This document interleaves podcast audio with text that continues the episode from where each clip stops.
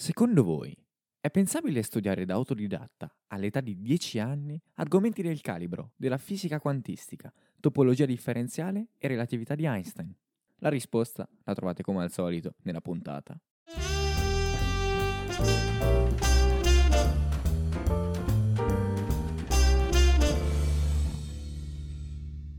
Azz! Che bello quando si supera la sigla. Io dico sempre che se si supera il cringe della sigla, tutto il resto è No, liscio. tutto a posto, tutto a posto, sì. Oggi è una puntata che ha del genio, proprio non nella puntata, ma proprio tra gli ospiti, perché noi siamo con Gabriele Di Maggio e per gli ignoranti, per gli ignoranti che non lo conoscono, lui è un ragazzo che ha 13 anni e dici te Gabriele cosa, cosa fai a 13 anni che normalmente farebbe una persona a 25. Ah, mi, mi piace insegnare, diciamo, principalmente fisica e matematica su piattaforme come YouTube. diciamo, ma, ma tu a- li- da- a sì? livello- però a livello alto è quello la cosa che... Sì, diciamo a livello universitario principalmente, sì, sì, a livello universitario, a problemi, meccanica quantistica, cose del genere principalmente. Sono, Cioè, eh, io parlo, io parlo persona... eh. Io parlo da persona che fin da, io fin da bambino ho avuto le idee chiare nel fare fisica all'università. Io lo, lo sapevo, però cioè, io, io non, non- me la cavo, eh, non so. Sì, io mi sento proprio... E vabbè, eh, vabbè, guarda, veramente sei... Noi te, io ti ho scoperto è veramente impressionante come cosa, perché io devi, devi sapere che ho l'abitudine che molto spesso prima di, andare a, prima di andare a letto mi guardo video di matematica e fisica così che, perché mm, mi ci addormento. E una- un giorno mi è capitato un tuo video e dico no non è possibile non è possibile che cioè questo ce l'ha dettate le cose invece non era vero. Invece proprio ma veramente veramente pazzesco. Cioè tu da quando è che hai cominciato per chi magari non, non lo sa ad appassionarti studiare da autodidatta queste cose Allora, diciamo è cominciato tutto verso gli otto anni, però come dici anche tu che sei, eh, ti senti eh, che vuoi fare fisica nel futuro e anche io già da un pochino più piccolino, verso i sei anni, quando di solito alle elementari si parla dei del Big Bang, come è nato l'universo, tutte quelle cose lì, no? Allora già lì ho detto, ah, sta esplosione qui, che è successo tutto, com'è, com'è possibile? Poi ehm, eh, ho sviluppato però una passione più che altro all'inizio per la medicina eh, e la chimica. Um, poi però studiando così in maniera più, più divulgativa, in un certo senso chimica, ho scoperto la fisica e da lì mi sono innamorato. E la ciliegina sulla torta credo sia stata um, una serie tv su Einstein, e quindi da lì poi proprio ho detto io voglio fare questo, Einstein che scrive equazioni, questo, scrive, ess- scrive un sacco di equazioni alla lavagna, non fare nient'altro. Questo. No, io adesso non so, non so te, però, cioè, Mattia e Nicolò sono due, come posso dire, due persone di rango inferiore perché a loro non, non interessa fisica e matematica, quindi le qualifico come Eh sì, persone di rango prima di andare a letto, prima di andare a letto guardo i video degli indiani che costruiscono cose per fare la guardo i quindi- video di fisica, insomma. No, io però personalmente la cosa che a me mi ha fatto veramente innamorare di queste materie è proprio il senso di soddisfazione quando tu fai su una cosa, non ti riesce, ci sbatti la testa per ore, ore, giorni e quando ti riesce il senso di soddisfazione che provi per me è impagabile, te lo giuro è Vabbè, ma impagabile. questo anche al di fuori della fisica, dai. Verissimo. Adesso non fate gli intellettuali. No, no, però, però eh, proprio nell'ambito di matematica e fisica, proprio un, un qualcosa in più, cioè proprio mi sento completo, è quella la cosa bella che proprio... Sì. Grazie a YouTube ho conosciuto infatti tantissima gente, mh, alcuni sono diventati amici, anche eh, ricercatori che eh, mi dicono mm, "Ah, ci ho sbattuto la testa perché molte volte sono più difficili i calcoli eh, mh, che l'idea. È vero, perché, è vero. eh, sono, diffi- sono più difficili i calcoli e, e poi hanno detto esplodo di gioia proprio quando poi trovo il risultato in un certo senso, quindi è verissimo, ti capisco. Sì. Ma il mitico Kevin, il moderatore della chat di Twitch, è uno di questi amici intellettuali oppure è un passante Lui, lui- no, no, lui è uno, è uno di questi. Lui non è ancora ricercatore, però diventerà, spero per lui, ma ne sono certo, anche lui è una grande persona. Lui è terzo anno di matematica. Ah, Beh, beh, cioè, sì. ragazzi, io... cioè, terzo anno di matematica vuol dire che hai 22-23 anni? Sì, mi pare sì, sui 23 anni, sì, sì. E tu, ce n'hai, e tu ce n'hai 13, giusto? sì, sì. Adesso immaginatevi questo ragazzo Kevin che si fa dire, anzi deve sentire da un ragazzo più piccolo di lui, ricordo 13 anni, e si deve sentirsi dire dai, anche tu ce la, potrai, ce la puoi fare. Bravo, bravo, continua così. Ma fai bene, Gabriele, fai benissimo. Esatto, veramente, fai, fai veramente bene. Io mi provo un senso di soddisfazione quando devo dire qualcosa che gli altri non sanno di matematica, mi provo un senso di soddisfazione enorme, quindi proprio, proprio, proprio bello, bello, bello. Ma per curiosità, quante persone sono rimaste a bocca aperta Uh, quando hai detto che avevi 13 anni e, hai, e, dopo che hanno visto magari un tuo video o un qualcosa, una tua scoperta, una tua lezione. Tantissime, Allora, diciamo, molti, molti, veramente molti. Per fortuna, devo dire, sono stato fortunato a trovare una community splendida proprio, cioè veramente una, bel- una famiglia quasi. Noi ho anche aperto un gruppo dove parliamo di discussioni, ehm, e molti. Ci sono anche quelli che poi rispondono controllate e cose del genere, che vabbè, ma sono, sono pochissime, però succede, ma sono stato fortunatissimo, infatti non me ne pento assolutamente, è stata una bellissima, è una bellissima esperienza. Ma mi ricordo, eh, spulciavo tra i commenti sui suoi video, c'era un ragazzo, poi ragazzo, ragazza, c'era anonimo, che dice, ecco, si vede che hai sbagliato un numero sul calcolo del pi greco ed è qui che si nota che hai imparato tutto a memoria. E, l'ha im- e Gabriele l'ha imbruttito proprio bru- bruttissimo e è diventato grande, cazzo. Sì, eh sì, succede qualche volta che... Ma io li apprezzo le critiche assolutamente, ma questa, quella persona ha capito chi è, una... aveva già scritto su altri video dicendo tutto sbagliato e non ha mai più, mai più risposto quando ho detto dove è sbagliato. Ehm, può- può- possono succedere queste persone. L'errore lì c'era ovviamente, era un 3, però non eh, credo che possa arrivare questa deduzione logica così Ma spropositata. notate come se l'è segnata questa cosa perché ha detto l'errore era un 3. Un 3, era un 3, sì. No, ma lo sai che adesso a proposito che lui ha parlato del pi greco, non so se tu conosci il canale YouTube eh, Three Blue One Brown, è un canale YouTube sì, ok, la- ce l'hai presente. E lui è fantastico perché lui praticamente ovviamente parla di matematica eh, e fisica anche a livelli alti, ma in maniera pazzesca, perché c'era un video a proposito del pi greco poi, dove lui praticamente dimostrava che una, una- in una, diciamo, una situazione senza attrito, due cubi di ovviamente della rispettiva massa elevata, più quella rispettiva massa era elevata e quindi e questi si interagivano tra di loro e più il numero di collisioni era uguale alle cifre del pi greco. Cioè, roba... Cioè, anche, io anche questo il giorno, il giorno de- del P-Day eh, ci ho, pensato, no? Dopo anche ho visto il tuo video poi ci avevo riflettuto. Anche queste sono roba, roba eh, veramente... ti fa rimanere... Eh? Roba, eh? Sì, questo, quello è un problema, l'ho conosciuto io qualche, qualche mesetto fa, un problema, non lo so se è stato dimostrato il perché di questa cosa, ma credo sia un pochino complicato, anche se bisogna un pochino mm, usare teoria di diffusione, cose del genere, però teoria degli urti principalmente, però ehm, sono davvero interessanti. Questi sono quando dici eh, la matematica non è solamente calcolo, l'idea anche c'è alla base, e lì è molto bello l'inventare, no?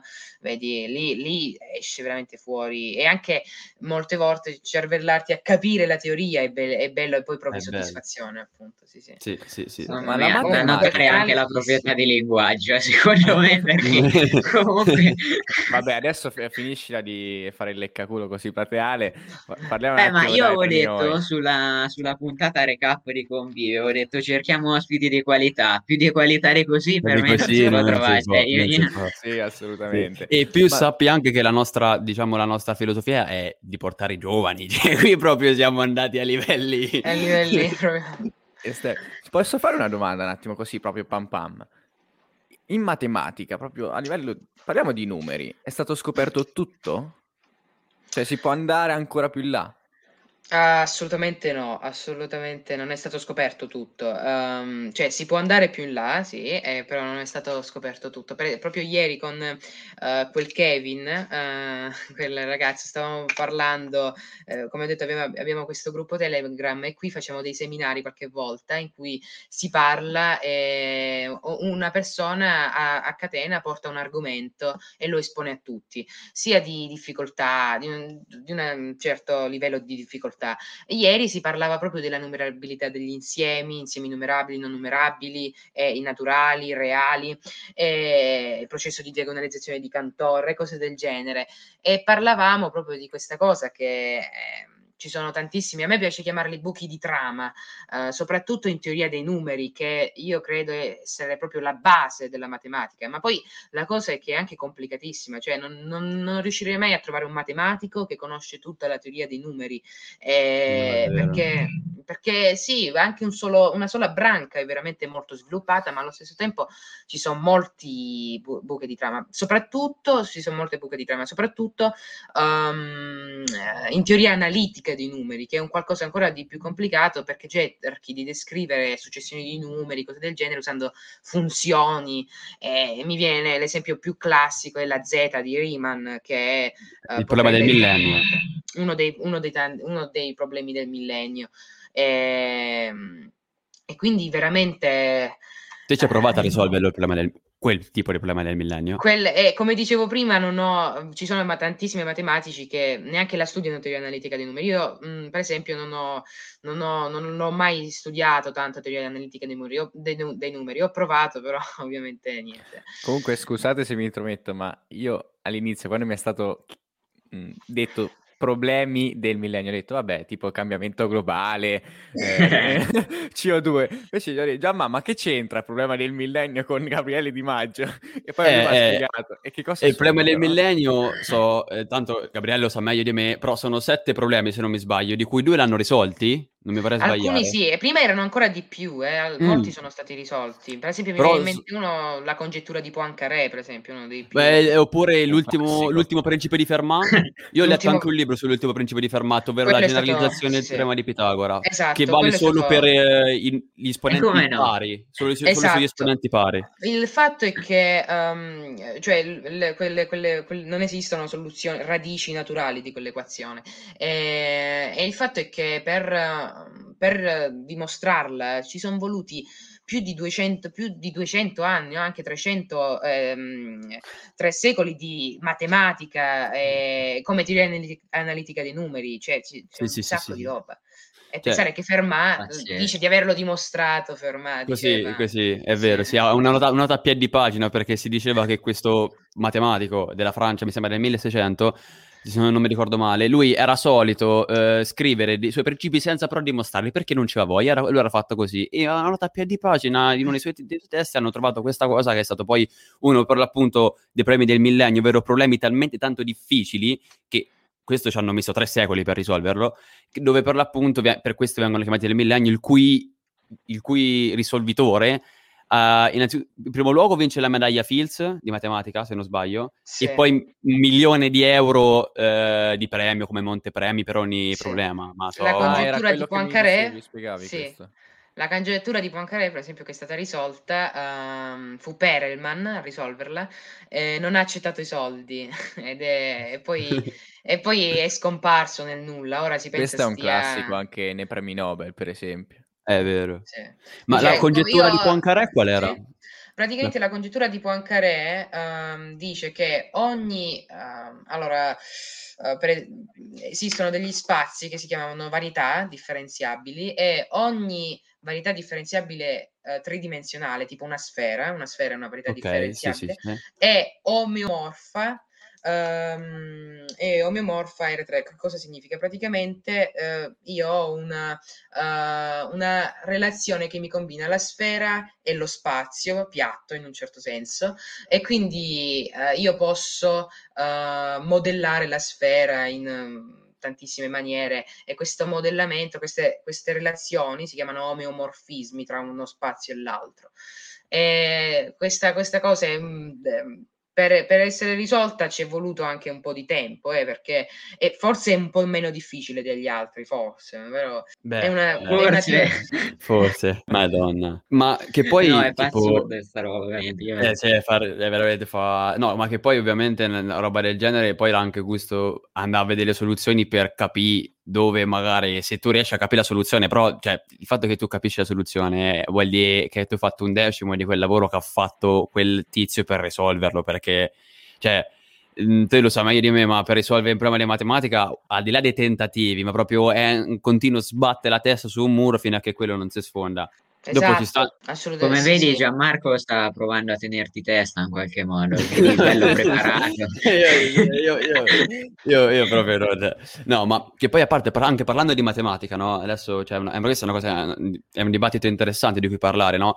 Di cui ti ho visto anche un argomento di uno delle ultime live. Secondo te, questa è una domanda che faccio a te, però ovviamente è rivolta a tutti. Cioè, qual è il rapporto che ha la matematica che sì, insegnano nelle scuole, ma al giorno d'oggi, cioè nel senso come viene posta a io discente che mi relaziono a questa materia che per me è bellissima, però il 90% delle persone non la pensa. Eh, è la più odiata Ho avuto quasi, difficoltà no? io a capire la tua domanda. No, no, io l'ho capito, io l'ho capito. Vabbè, poi Ascolta Allora. la risposta. esatto. Allora, diciamo, ehm, questo è un modo secondo me un pochino sbagliato, perché la matematica che si fa a scuola è eh, un po' diversa da quella che poi viene fatta nella ricerca, diciamo.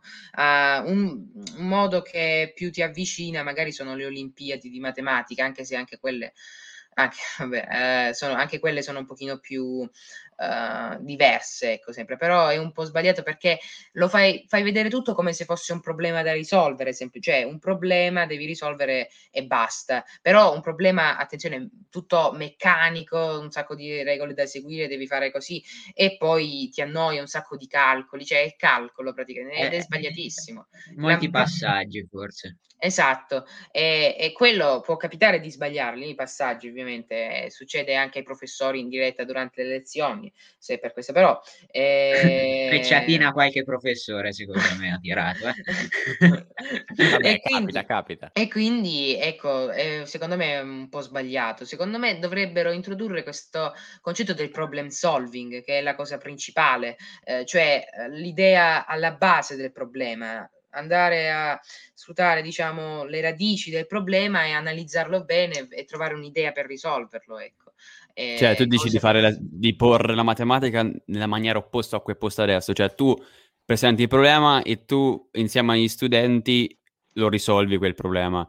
Invece Esatto. magari adesso al giorno d'oggi ti dicono queste sono, questo è come si risolve il problema e poi il problema è quest'altro, cioè Sì. e viene vista più da una cosa mnemonica, se me ne rendo conto, è vero, Esatto. perché poi dopo questo si aggiunge anche al fatto che, eh sì, la matematica viene vista come un castello in cui se te, per carità è verissima come cosa, in cui te se non comprendi il primo mattoncino non puoi comprendere il tetto, per carità è vero, però se te affianchi questa visione della matematica con il fatto che imponi un insegnamento che tende a essere mnemonico, dopo è normale che la gente non ci arriva a capire qual è il, il, diciamo, il tetto di questo castello, insomma. Esatto, veramente esatto, sì, sì, assolutamente. E, e quindi questo principalmente. Poi, se vogliamo essere anche più rigorosi, anche la teoria, ovviamente, come viene spiegata a scuola, molte volte è più approssimativa, viene un po' sottovalutata molte volte, ecco, la teoria. Anche il fatto, la spiegazione della congettura di Poincaré, come dicevo prima, in- detta in maniera semplice, però poi eh, se devo spiegarla bene, devo parlare di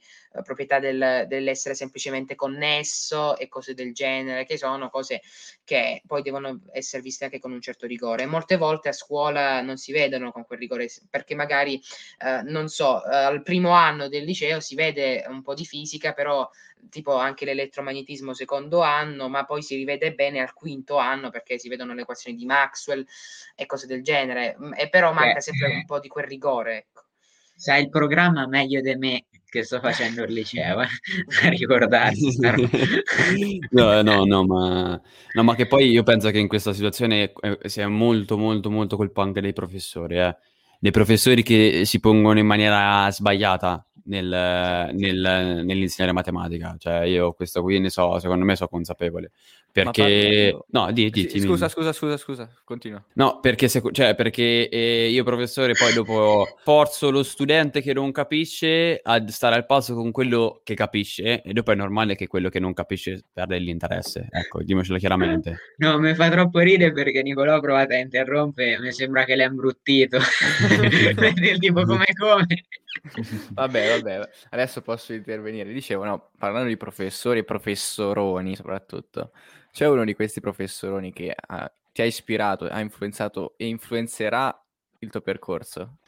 Allora, sì, diciamo, uh, partendo da ovviamente Einstein, che è stato la madre, la madre, il padre, la madre, è il padre di, tutta, di tutto, mm, tutto è iniziato grazie a lui, la mia passione, diciamo. Però uh, nel corso degli anni ho conosciuto molti altri fisici e uno che mi affascina proprio, però era molto severo a quei tempi, ma la, la, la, la insegnava bene la, la fisica e la matematica, è stato Landau.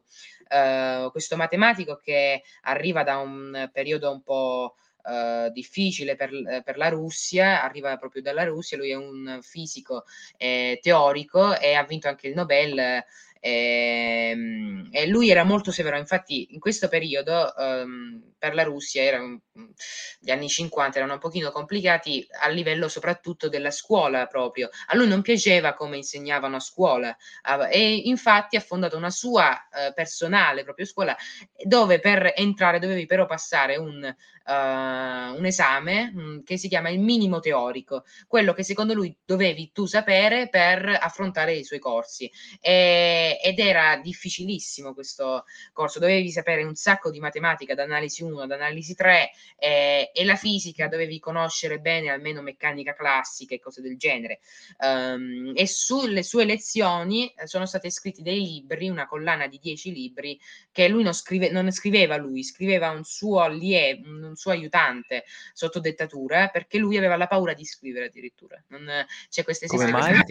Era eh, non eh, sì, non, so, non mi ricordo come si chiama la paura di scrivere, è una fobia proprio, come la, ah. la claustrofobia e cose del genere, era una fobia proprio. E, e il suo aiutante Lifsitz si chiamava. Però eh, sono libri molto complicati e sono... Ehm, però era una rivoluzione ai suoi tempi, ha cominciato a spiegare in maniera diversa da come lo si faceva, e quindi eh, lui mi ha ispirato molto anche. Se non sbaglio, questo nome l'ho sentito più volte sul tuo video in cui spieghi il materiale e i libri da dove hai studiato. Esatto, Vero. proprio perché eh, io ho studiato almeno quattro libri suoi su dieci, ma anche gli, alcuni altri sono Ehm, per, come ho detto prima, la fisica è molto vasta, quindi c'è fisica del plasma, elettrotecnica e cose del genere. Io ho studiato i primi quattro, eh, tra, cioè ho studiato quattro libri, il, il, primo, il secondo, il terzo e il quinto, il quarto no, perché si dice che sia stato fatto male, eh, non è stato fatto sotto sua dettatura. Questo poi okay. l'ha scritto autonomamente, diciamo, Lifsitz questo. Okay. E invece di, di menti tipo, diciamo, estremamente, ti hai parlato di, di uno come Landau molto rigoroso, molto severo, uno completamente opposto anche dalla parte del mondo opposta, uno come Feynman. Eh, no, volevo, ne- volevo, nominare quello. Pensavo che mi stessi facendo la domanda, io avrei risposto con Feynman. Eh, eh, lui è un grande, è no, veramente lui, un grande. È un... È Gianmarco ci sta preparando una chicca, diciamo così, anche su Feynman. È, è già pronta, è già pronta, è già pronta. Ma lui spia- spazia via tutti quei pregiudizi che si hanno sui fisici, che uh, sono quelli che studiano in continuo. Lui era t- tutt'altro, suonava il bongo, mi viene in sì, mente. Eh, sì, sì, è bellissimo. Eh, no, ma lui, lui, è pazzesco. Sì, assolutamente. Eh, io penso che cioè, uno come Feynman ha veramente spaziato via il pregiudizio di quella persona, di quello scienziato classico, sicchione, che non si sa relazionare col mondo, che lui l'ha proprio preso, l'ha distrutto. Lui era, si diceva uno era, o uno era un, un, uomo oggettivamente bello, due sapeva rimorchiare le donne, cioè poi eh, eh, faceva, faceva, uso di droghe, proprio lui è proprio, proprio, uno che ha stravolto completamente il ruolo di fisico, no? Proprio, cioè, esatto, ma che poi, che poi adesso parlando poi... Di, di, di, donne. Secondo me, grandi, questo tuo grandissimo genio, dammi retta, in futuro ti sarà utile Servirà. per te, allora, te, lo dico, te lo dico da persona che io matematica... Allora, qui il me la cavo in matematica è relativo, quindi io ribadisco, me la, me la cavo in matematica io. E, e, e, e quando eh, magari stanno le relazioni di fisica, compiti di matematica, di fisica, tu, tutte e tutti mi chiedono, oh, ma me lo fai, me la fai? Io dico sì. Anche quelli delle altre classi, eh? Esatto, anche quelli delle altre classi che non conosco, però io so, da questo punto di vista sono stato un pochino tonto perché non ho mai sfruttato queste occasioni. Tu, tu che ormai... Ricordatelo. Non ricordatelo, fai nel tesoro perché tu potrai sfruttarle queste cose. Ne tengo conto. Senti, no. allora abbiamo diciamo toccato un po' il tasto della scuola che su sto canale è parecchio ricorrente perché comunque siamo studenti, cioè abbiamo 17 anni, siamo un poco più grandi di te.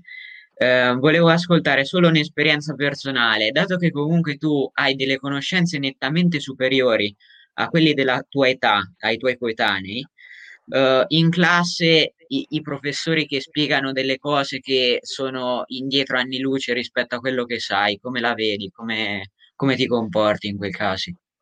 Devo dire, um, io uh, il mio problema è stato non conoscere subito Feynman perché uh, sono il tipo che faccio questa piccola um, introduzione in un certo senso.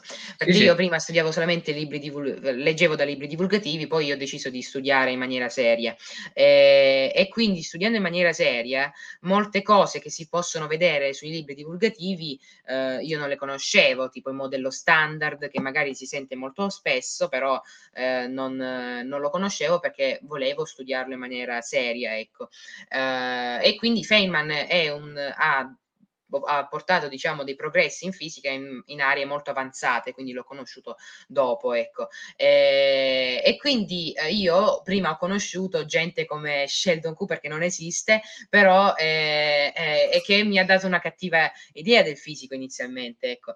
E, ed ero anche io molto palloso all'inizio con i miei all'elementari questo. Poi alle medie sono cambiato completamente, sono diventato aperto sotto tutti i punti di vista e quindi anche per per eh, discorsi, dialoghi, discussioni e, e devo dire che Um, anche io all'inizio, per esempio, elementari non aiutavo all'inizio molto, eh, io non aiutavo, poi alle, alle, medie ho cominciato ad aiutare di più, siamo diventati molto amici. Trovato, sono stato anche fortunato a trovare un bel, un bel, mondo, diciamo, anche con i professori.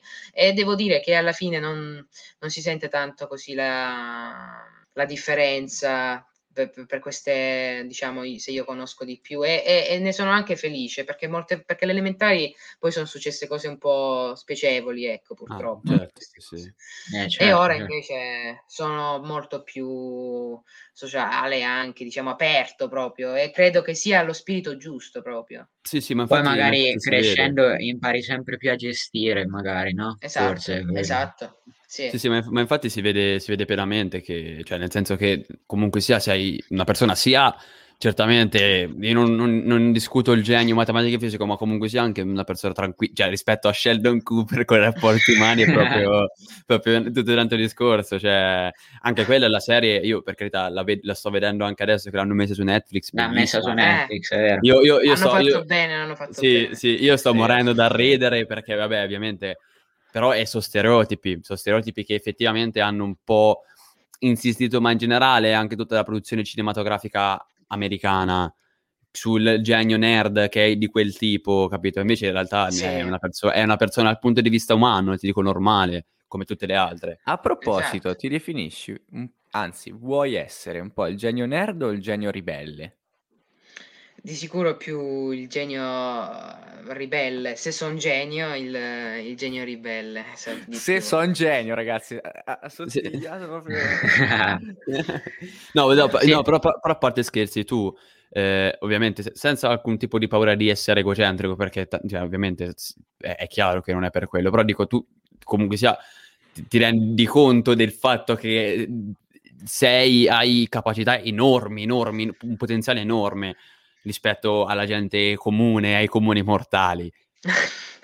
Beh, sì, diciamo, credo que- l'unica cosa che uh, un pochino rende questa differenza sostanziale, secondo me, è la passione, molte volte, eh, principalmente la passione, molte volte come una persona lotta per continuare a vivere nonostante, a me è piaciuto molto il film La ricerca della felicità, eh, ogni, eh, ogni ostacolo cerca eh, Will Smith. E, um, ogni ostacolo si riesce a superare perché si vuole continuare a vivere e così io, io ho, ho, incontrato ovviamente molti ostacoli nel percorso di studi, però il fatto di continuare a, di volere andare avanti, di sapere eh, dopo c'è quell'argomento che è fighissimo, quella, è quella cosa che mi porta avanti secondo me. Poi scientificamente parlando so che esistono dei test di misurazione del qui, cose del genere che non ho mai fatto e quindi scientificamente non posso dire, visto che ci affidiamo alla scienza, non posso dire nulla, però io credo sia la passione che mi porta avanti. Beh, beh questo, questo sì, è, però è cioè, interessante la passione, cioè nel senso uno potrebbe essere tranquillamente dare un altro tipo di risposta, te hai dovuto subito mettere l'accento sulla passione, che è importante eh. come cosa, cioè, la, rende, la rende molto, molto più umana da un certo punto di vista, è veramente, veramente lodevole come cosa. Grazie. Va, vogliamo fare la carrellata di preferiresti? Eh? Vogliamo eh, farla? dici? Ma dai, sì. Abbiamo, sì, abbiamo, eh. fatto, abbiamo, abbiamo, fatto, abbiamo fatto questa, questa giochino, insomma, questa, questa serie di domande. Preferiresti tra due situazioni? Tu ci dici quale, se vuoi anche perché.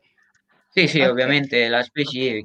Eh, guarda, è la prima volta che poi la portiamo, quindi magari ci mettiamo una sigla prima o poi. No, scherzo, ovviamente, però... no, dopo il Bacchi si lamenta, deve fa troppo lavoro, dopo esatto, eh, esatto. Nicolodio, eh, dopo Nicolodio, lui è sfaticato, non c'ha voglia. Ma cioè... quale sfaticato che a me aspetta tutto il lavoro duro, scusate. Sì, sì, chiacchiera, ragazzi, chiacchiera, ma tanto non è vero, cioè... Vai, inizia tu, Ciaccio, che sei tu l'autore. Inizio io. Allora, io comincio con la, con la prima che, tra l'altro, te lo dico, l'ho anche scritta io questa prima. E, e ehm, questa, diciamo, è un attimino, diciamo, piccante come domanda, perché io ho detto, preferiresti fare una scoperta scientifica enorme, ma proprio della, de, tipo, per farti un esempio, la relatività di Einstein, una cosa del genere, proprio un, con un peso enorme, e dopo vivere di rendita di quella scoperta, oppure fare scoperte più piccole del quale non eccellerai mai a livello storico come Einstein, ma continuerai a fare sempre ciò che ti piace. È eh, difficile, eh? Molto difficile. cioè, nel Molto. senso, fare una scoperta enorme e smettere di studiare, oppure fare scoperte non grandi come quella, più piccole, però continuare sempre a fare la tua passione. E con la scoperta grande, però, in poche parole, eh, stai al top, cioè sei riconosciuto da tutti. Con quelle piccole, sì e no. Cioè, insomma. Io come... Lo so, è vero, però come dicevo prima, uh, è la passione, cioè io starei, so, siccome sono un tipo che molto si porta dietro tante paranoie, tante cose del genere, uh, molte volte mi fermo e dico, pensa se non facessi più fisica, se non potessi più farla, chissà per cosa, e, e comincio a stare, quindi comincio a stare male, quindi io uh, preferisco la seconda perché a questo punto posso continuare a farlo, sto bene eh... Rimane umile, rimane umile. No, io, io, io, avrei, io, avrei, io, avrei, detto la prima, io avrei detto tantissimo la prima, però cazzo, cioè... Lodevole. Perché effettivamente comunque, eh, anche se dopo non, eh, magari ti fermi e non studi più, magari, comunque rimani nella storia, perché è una scoperta proprio altissima anche nelle generazioni successive rimarrà. Questo è vero, potrei, potrei, aiutare anche gli altri con questa scoperta, certamente. Cioè, tipo Potresti della serie, decidere? no? Fai Presti. la scoperta della teoria del tutto, unifichi le quattro, le quattro equazioni fondamentali. Che, che, che... altro, altro, che un Nobel, altro che un Nobel. Quello... Potresti essere Einstein ed essere amato dagli studenti, anche quelli che non capiscono una sega di, eh, di fisica, oppure essere uno di tanti dei tanti fisici che compaiono sui libri di fisica e che vengono odiati da tutti gli studenti. capito? eh, capito, quindi anche... E tu hai scelto la seconda in questo caso. quindi pure masochista, pure masochista questo punto di vista. A proposito di premio Nobel, guarda, io ne avevo messa una un pochino così, che sembra una cavolata. Preferiresti vincere un premio Nobel per una scoperta particolare, come magari abbiamo detto una enorme tipo la relatività, oppure raggiungere un traguardo che sarebbe, che ne so, un 100 milioni su YouTube o sui canali social. Perché ho fatto questo? Perché dici, mh, mm, il premio Nobel sì, cioè certifica il tuo studio e tutto, quindi ti gratifica in un certo senso, però il premio Nobel, cioè nella sera dei Nobel, sai che tu hai vinto il Nobel, però la maggior parte della gente che lo segue da casa non sa neanche, tra virgolette, perché l'hai vinto. Cioè, nel senso, sa il titolo della, della, scoperta, ma non sa quello che in realtà c'è all'interno e quanto studio c'è all'interno. Invece raggiungere i 100 mh, mm, mi, milioni di seguiti sui social vuol dire che quello che fai è arrivato a 100 milioni di persone, che in qualche modo 100 milioni di persone hanno seguito attivamente il tuo percorso. Ecco perché uh, ho, ho, fatto sì, questo, preferire. E poi, prima, prima che risponda, io, eh, sempre parlando di Feynman, Feynman è uno che il premio Nobel l'ha proprio, l'ha proprio schifato. L'ha cioè, e, lui l'ha vi- e l'ha snobbato e lui l'ha vinto, cioè proprio...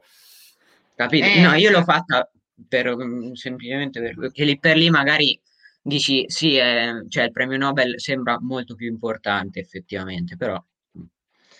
Ah, pure il perché di questa domanda è molto pure mi mette molto in difficoltà. Veramente bello però questo gioco. Eh. Eh, grazie, eh, grazie. Diciamo, eh, ovviamente mi piacerebbe tutti e due perché ovviamente non il 100 milioni, come dici tu, non per la fama, ma proprio perché sai che quella gente ti segue e, e a quella gente piace, cioè ci sono 100 milioni di persone a cui piace questa cosa. E quindi, visto il fatto che non per forza mh, mhmm, eh, anche Hawking ha fatto scoperte molto notevoli ma non ha vinto il Nobel eh, io direi a questo punto eh, visto che anche Feynman ha snobbato il Nobel però l'ha vinto questa, questa, è una grandissima soddisfazione quando dici magari uno che dice eh, le, il Nobel fa schifo però non lo vince mai magari lo dice perché era invidioso. Feynman però lo dice eh, però l'ha vinto pure. E allora dico la seconda dico la seconda a questo punto perché ma appunto eh, perché questo non significa che non scopro niente magari, ma significa che non, non vinco semplicemente il Nobel, appunto. Sì, sì, ti sì, gratifica più sapere che le persone ti seguono piuttosto che avere sì, un... ma no, no, non per forza il 100 milioni, anche il fatto che c'è tantissima gente, o gli studenti che ti amano, come, dici, come dice Nicolò, gli studenti che ti amano, anche quello eh, rispetto al Nobel, perché so che eh, il mio lavoro almeno lo capisce più gente. Eh, cioè, sempre rifacendomi sulle parole, sulle parole di Feynman, cioè la fisica lui l'ha, l'ha concepita come eh, un'impresa umana, ok? Come un, una delle imprese umane più alte. E da una parte ti, ti ritrovi un, un, tuo riconoscimento per una tua impresa umana di scoperta, di miglioramento della, della razza umana, è brutto come termine, del genere umano. Dall'altra parte, però, qual è il valore dell'impresa umana che hai fatto portando informazione a, lui ha detto 100 milioni, a 100 milioni di tuoi seguaci? Se tu le pesi entrambe, effettivamente eh, quella è più pesante, non si saprei di. Cioè, eh, effettiv- come valore di impresa umana, no? Cioè, proprio è... sembra che sì. è tutta un'altra cosa. Esatto. Sì, sì. Cioè, vedi, Mattia, apparentemente Mattia sembra stupido, poi dopo alla fine se ci vai a vedere sotto... Comunque sto Richard Feynman, si chiama Richard, giusto? Sì, sì Richard Feynman. Sì, sì. Mi ricorda un po', entrando nel mio campo d'azione, Marco Pierre White, chef tristellato, che ha vinto tre stelle all'età di ben 30 anni, tre stelle Michelin, e dopodiché ha spancolato tutto, ha detto non mi frega più niente, andate pure via. E le tre stelle sono l'equivalente del vostro Nobel quasi. Ma anche come dice Perelman, eh, cioè io, lui dice io seguo le leggi, io so dominare le leggi dell'universo e devo andare dietro i soldi o dietro la medaglia Fields. Quel giorno che dovevano consegnare la medaglia Fields, consegnare la medaglia Fields, lui non c'era praticamente. Eh, lui non era andato, non era andato a ritirarla. E, e quindi, insomma, eh, è ovvio, è assolutamente verissimo, verissimo. Ma era, tu hai detto prima Hawking, Stephen Hawking, era lui quello che ha formato la teoria del multiverso? Allora, mhmm, lui parla molto di, uhm, di alieni, di po mhmm, di popolazioni extraterrestri. Ehm, ora non non credo sia stato lui. Lui principalmente ecco, non non non ho mai anda non son mai andato a vedere queste cose perché per ora sono ancora, diciamo, più che altro fantascienza. Lui, uhm, ha sviluppato ha lavorato molto sulla teoria dei buchi neri più che altro. La termodinamica dei buchi neri, se non La termodinamica dei buchi neri che è qualcosa di complicatissimo bellissimo, eh, include termodinamica quantistica, cioè meccanica statistica, rel- eh, termodinamica relativistica, tantissime cose. Eh, e lui ha dato tantissimo contributo. Infatti, quest'anno, nel 2020, per Rosa ha vinto il Nobel e doveva vincerlo anche Hawking, secondo me, se non fosse Purtroppo morto. è morto. È morto sì, due anni fa, se non sbaglio. Nel 2018, sì, che poi il giorno del pi greco è morto. Eh. Ah, è vero, è vero, no, non è vero, è vero. È vero, E nello stesso giorno è nato Albert Einstein, Einstein sì. eh. Tutti, e quindi tutti. tutto così. eh, sì. E lui ha lavorato con Perrosa, appunto, Hawking, quindi eh, pensavo, cioè, se non fosse morto di sicuro l'avrebbe vinto, secondo me. Ma tu, Ora, quale sarebbe il tuo futuro? Cioè, nel senso, cosa, ti sogn- cosa sogneresti studiare, in fu- ricercare in futuro? Allora, per me la cosa che amo di più è la teoria delle stringhe. Uh, questo è il campo là, Sheldon come Cooper, eh? Sheldon, Sheldon, Cooper ritorna. E anche la materia oscura di materia, di, la materia oscura che un po' ci ha lavorato anche Cooper. Um, e diciamo uh, come dicevi tu anche uh, unificare queste quattro una teoria del tutto come, come la, la, la, chiamano alcuni e questo sì sì a me piacerebbe molto. Teoria delle stringhe e diciamo quantum gravity in, più in generale ecco perché come diceva Montalcini uh, un problema si scava, diciamo, si va a vedere appunto le radici del Rita problema. Levi o un altro Montalcini? Rita Levi, Rita Levi Montalcini. Um, um, le, le, radici del problema e molte volte le stringhe sono più una costruzione che si fa sopra il problema eh, che diciamo uh, quasi molte volte però perdi uh, lo sguardo principale però nonostante ciò la matematica delle stringhe è fighissima quindi però se non sbaglio la teoria delle stringhe è stata molto uh, come posso dire sì, ma, ma, criticata, ma nel senso che eh, molte scoperte scientifiche per adesso ne hanno dimostrato l'inesattezza o, o la con la realtà, come veramente è. Ah, il fatto, allora, um, uno dei, prim- delle prime, diciamo, dei primi problemi è che non ha, molte, non ha evidenze sperimentali. Esistono alcune tecnologie che stanno, stanno riuscendo forse a fare qualcosa eh, di cui non so praticamente niente di queste tecnologie perché sono tecnologie avanzatissime eh, e poi lì si va a cadere anche in molti rami complicatissimi dell'ingegneria. Eh, ma il problema di questi rami mm, eh, di borderline della quantum gravity è che questi effetti quantistici escono fuori eh, in momenti, diciamo, uh, un po' molto caotici, come al, all'inizio quando ci fu il Big Bang dentro un buco nero e io non posso andare dentro un buco nero o all'inizio quando ci fu il Big Bang, uh, non posso assolutamente. E, ehm, e quindi è difficile riprodurre le stesse situazioni come riprodurre un mini buco nero per vedere uh, cosa succede a livello quantistico, anche se stanno riuscendo a fare qualcosa. E, e stanno riuscendo a farlo appunto nell'ambito più generale della quantum gravity Gravity, le stringhe, poi bisogna vedere se esistono veramente questi lacci, e poi non esistono solo le stringhe, esistono un sacco di di tanti altri elementi nella teoria delle stringhe.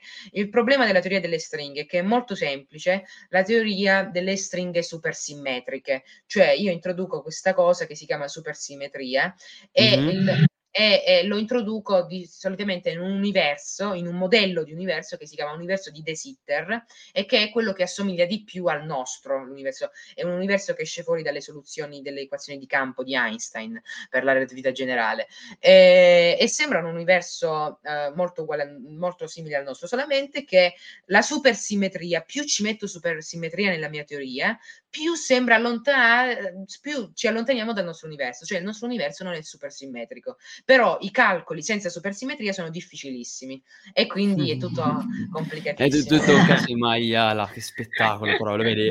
Cioè, la, la, la, fisica, la fisica spiegata così è fica, cazzo, è fichissima eh. la fisica. È quello che la gente non capisce, è bellissima la fisica. Cioè, minchia, signore.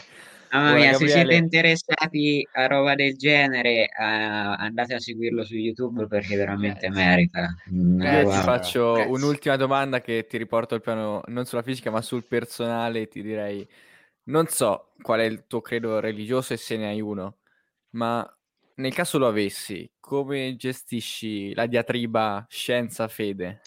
Allora, io ho un credo, sono, sono cattolico di, ehm, e non è una scelta, diciamo, di solito una persona quando nasce in una famiglia cattolica eh, diventa cattolica, no? E... Poi non per generalizzare, ma il sud Italia, non per generalizzare, eh, però il sud Italia eh. poi è una cosa un pochino più ferrata nella cultura. Esatto, sì, sì, ma io sono quello che poi va, va contro queste tradizioni, così tutte bisogna seguirle per forza, se no non sei, non rispecchi la tua. La... Certo, sì. Vado molto contro, ovviamente, e le idee. Hai ragione, così si ragiona molto, si ragiona così, e io vado contro come si, al ragionamento che si fa. Sì, sì, hai ragione, però purtroppo è così. Ehm, e quindi io però non, non, credo perché la mia famiglia, la mia famiglia è cattolica, però non credo per quello. E, ehm, diciamo, il problema è che molte volte col passare del, del, diciamo in generale eh, degli anni si è un pochino mal interpretato secondo me il, il, il conflitto tra Dio e, e, scienza perché molte volte ci sono alcuni fisici che non credono perché eh, a me piace molto andare a vedere le ragioni per cui molti matematici anche eh, di Freddi o esatto, mi viene in mente proprio di Freddi Ecco, eh, non credono. Um, molti, oppure Rovelli, Rovelli ha dato una spiegazione che è abbastanza, uh, abbastanza intelligente in un certo senso, che non credono, ma, e quindi, uh, però principalmente perché Hawking diceva uh, non può permettersi un fisico che ci sia una, un'entità superiore che metta in dubbio le sue equazioni. E questo è il problema, che non, l'entità superiore non mette in dubbio le equazioni, perché perché la Genesi, per esempio, io appunto sono cattolico, leggo molte volte la Bibbia, ora purtroppo non, va, non vado a messa con il Covid, ehm, però diciamo la Genesi non è quello che sta scritto nella Genesi, non è eh, successo veramente, è solamente una metafora che eh, diciamo ci fa capire un po' come l'amore che Dio ci ha messo nella creazione. Ma Usa un linguaggio antropomorfo per citare filosofia. No. È vero, no, no, per, no, citare, filo... per citare dic- Galilei addirittura, non, non uno a caso. E diciamo, e diciamo che ehm, quindi appunto l'amore, ma non che la Genesi, ciò che sta scritto nella Genesi è veramente vero e molti studiosi della teologia dicono uh, tutto, tutto, ciò, tutto questo che sta scritto nella Bibbia diventa vero quando si comincia a parlare di Abramo e di tutte quelle cose. Ecco, eh. e ora quindi um, io credo non è che ci sia una, un conflitto Se, e molte volte quando lo scienziato dice io non credo in Dio perché mette in dubbio le mie equazioni, è come se stai dicendo che Dio è un'altra scienza. Cioè, ci sono, guarda, ci sono queste due scienze, tu puoi decidere o questa o quest'altra. Dio è tutt'altro, è un po'. È ovvio, uh, Dio, noi tramite la scienza spieghiamo ciò che ha creato Dio. E Dio nella Bibbia non dice, guardate, io la luce l'ho fatta non di, uh, non è composta da altri sette tipi di luce, ma da altri dieci tipi. Non, non dice queste cose. Eh, no, lui no. dice, c'è la luce, c'è, lui dice, c'è la luce, ma uh, non dice come è fatta questa luce tutte queste cose, semplicemente ehm, lui ci parla di come eh, del, no, del, suo amore per noi, tutte queste cose. Eh, non più che... insegnamenti di tipo morale. Esatto, cioè, lo sai che adesso non so se te l'hai studiato, però vabbè, noi, per, noi perché adesso facciamo il quarto e a filosofia abbiamo fatto come programma Galileo. Galileo ma, tu, ma tu, ma tu hai dato l'esatta stessa motivazione perché diede Galileo all'epoca per confutare i suoi scritti ah, Nuncius e il dialogo tra massimi sistemi in virtù del fatto che la Chiesa gli rompeva coglioni, cioè preciso. Come, esatto, eh, proprio su Galileo. Perché comunque Galilei era un credente, paradossalmente. Esatto, la, sì, la Terra si muove e perché eh, c'è un passo del, della Bibbia, io l'ho letto, la nostra professoressa molto brava, io ci, la, ci tengo le, molto a lei ed è la professoressa di italiano, paradossalmente, è quella di italiano che mi tiene molto a cuore, non quella di matematica, eh, e, e, ci ha fatto leggere, e ci ha fatto leggere proprio il passo, quando abbiamo fatto letteratura, Galileo Galileo Galilei, ci ha fatto leggere il passo della Bibbia eh, e c'è questo passo in cui c'è una guerra e allora um, non mi ricordo il personaggio, c'è questo personaggio che dice eh, a Dio fai fermare il sole, quindi quasi per dire il sole gira attorno alla terra, ma e, ma non è perché sta dicendo Dio ha detto il sole si muove, è, è, è tutto rapportato in base alle credenze, cioè all'epoca non pensavano tutta la teoria che poi ha formulato Galileo, semplicemente loro vedevano il sole muoversi, dicevano il sole si muove, ma non che Dio ha detto sole fermati, non che Dio ha detto tutte queste cose, il sole si muove, non ha detto queste cose. Certo e quindi io non, non, vedo questo conflitto, anzi, ehm, e, e, e se questa cosa del fatto ehm, che sono più aperto, tutte queste cose, le devo proprio alla fede, perché io prima ero chiuso e con la fede ho scoperto un nuovo mondo che quindi... No, ma sai che è veramente, veramente interessante. interessante. Sì, sì, sì, sì. No, perché alla fine poi ragion- ragion- ragionandoci al, giorno d'oggi non c'è senso che ci sia un conflitto tra queste due. In passato c'erano perché c'erano delle motivazioni politiche e ovviamente esatto, una cultura retrograda. Adesso non, cioè, proprio non, non, sussiste. Dopo che uno creda o meno nella, nella, nella, religione è un altro conto. Nel senso che sono opinioni personali. Però certo. che ci sia un, conflitto, un conflitto tra le due non, non è certamente legato al fatto che quello di cui parla la, filos- la fisica o la scienza in qualche modo eh, intacca quello che dice la fede. Certo. Non è un Eh, conflitto negli- necessario, sicuramente. Esattamente, sì, no, Come è, si dice negli ambienti di tribunale, la causa non sussiste? la causa non cosa sussiste. Esatto. non sussiste. E Beh, io sono io direi assolutamente che- soddisfatto di questa bellissima chiacchierata Non sapete oggi. quanto io, veramente. No, veramente, Ah, veramente vabbè. grazie.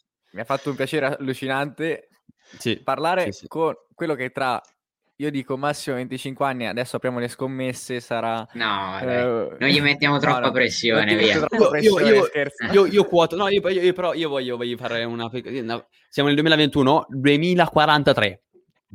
vai a giocare alla schedina. Vai Voglio, giocare. voglio con la schedina, 2043. e ringraziamo Gabriele, andatelo a seguire su tutti i social. Grazie, grazie a voi. E... Ma io la volevo fare buono youtuber, ma siamo su Spotify, quindi. E poi, e poi de- de- detto sinceramente, è più la pubblicità che ci porti te che quella che noi diamo a te. Cioè, Cioè, no, no, de- de- detto, eh detto chiar- detto chiaramente, Eh, noi, noi- noi- noi- no, noi ci impegniamo tanto, ci impegniamo tantissimo, però eh, ancora, ancora difficile, ancora Tocca fare difficile. quel salto in più, forse. Eh già. Ebbene, ci vediamo mercoledì prossimo quando è.